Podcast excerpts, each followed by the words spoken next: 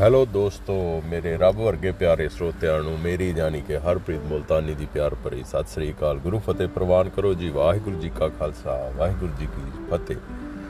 ਅਸੀਂ ਸ਼ੁਰੂ ਕਰਨ ਜਾ ਰਹੇ ਹਾਂ ਇੱਕ ਨਵੇਕਲਾ ਪ੍ਰੋਗਰਾਮ, ਜਿਸ ਵਿੱਚ ਅਸੀਂ ਗੱਲਾਂ ਕਰਾਂਗੇ ਆਪਸੀ ਸਾਂਝਾਂ ਦੀਆਂ, ਆਪਸੀ ਵਿਚਾਰ ਵਟਾਂਦੇ ਦੀਆਂ ਕੁਝ ਧਰਮ ਦੀਆਂ ਕੁਝ ਸਿਆਸਤ ਦੀਆਂ ਕੁਝ ਸੱਭਿਆਚਾਰ ਦੀਆਂ ਕੁਝ ਸਮਾਜਿਕ ਜੀਵਨ ਦੀਆਂ ਕੁਝ ਵਿਰਸੇ ਦੀਆਂ, ਵਿਰਾਸਤ ਦੀਆਂ।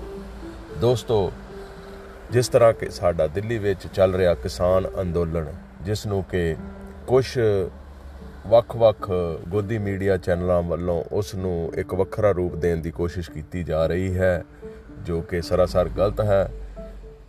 ਉਹਨਾਂ ਨੂੰ ਪਤਾ ਨਹੀਂ ਕਿਉਂ ਸੱਚਾਈ ਦਿਖਾਈ ਨਹੀਂ ਦਿੰਦੀ ਜਾਂ ਉਹਨਾਂ ਨੇ ਆਪਣੀਆਂ ਅੱਖਾਂ ਤੇ ਕਿਸ ਤਰ੍ਹਾਂ ਦੀ ਦਾ ਚਸ਼ਮਾ ਲਗਾਇਆ ਹੋਇਆ ਹੈ ਕਿ ਉਹ ਸਿਰਫ ਗਲਤ ਚੀਜ਼ ਨੂੰ ਹੀ ਪਿਕ ਕਰਦੇ ਹਨ, ਜਿਵੇਂ ਕਿ